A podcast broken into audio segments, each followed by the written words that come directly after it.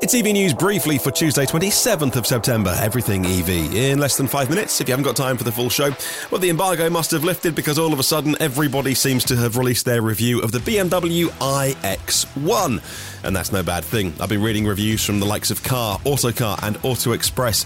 They say that the two specs available, X Line and M Sport, are both very highly spec for a BMW. You won't spend too long in the options list. Starts at £52,000, all wheel drive, 65 kilowatt hour battery. Range, they say, around 270 miles WLTP. Very rapid, uh, they say. It's going to give cars like the Audi Q4 e-tron and Mercedes EQA a real headache. Not cheap, of course, and of course, built on a combustion similarity as well, rather than being a pure EV platform. Those cars will arrive middle of the decade with BMW's new class platform, but a big car to be revealed today. Chevrolet kicks off their campaign with a new ad, EVs for everyone, aired over the weekend during NFL, and it uses Fleetwood Mac's everywhere.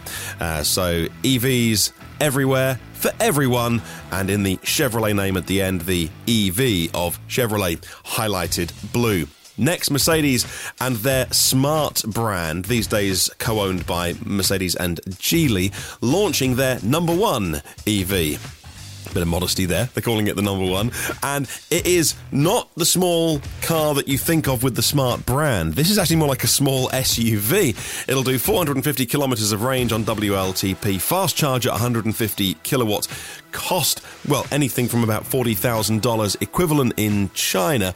And like I say, it's called the Smart Number One, but it's so much bigger than anything that you can imagine Smart have ever made before, really moving into new segments there.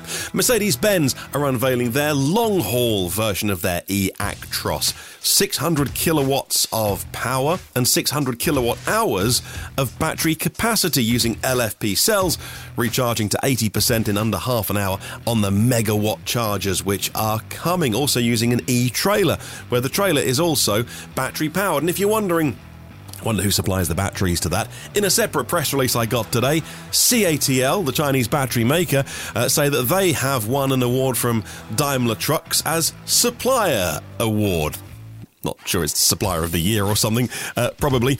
And when I looked at what they, yeah, you know, it's a typical thing that I get sent. I'm like, yeah, yeah, yeah, what's all this? Let's have a little sift through. It turns out they've been awarded by Daimler Truck uh, special thanks for their battery systems provided to the e-Actros. So there you go. It's CATL providing the LFP batteries there, and also to the company Trailer Dynamics for the powered trailer. Ford's CEO, Jim Farley, has been studying Norway very closely and noticed a trend recently where Tesla were building out more and more of what you would call old fashioned brick and mortar buildings that are open at the weekends when even service is closed. Some might even say it resembles a dealership.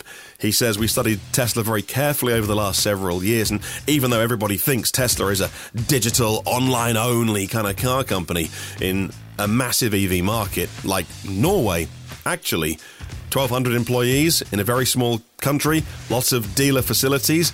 That's definitely a, a, vote of confidence in the dealer model, which Ford is obviously very much behind. Now, China, this is huge news. China has extended the purchase tax waiver. What does that mean? That means incentives all the way through to the end of 2023 when they were due to end at the end of this year. So far, 5.5 million EVs sold in China this year.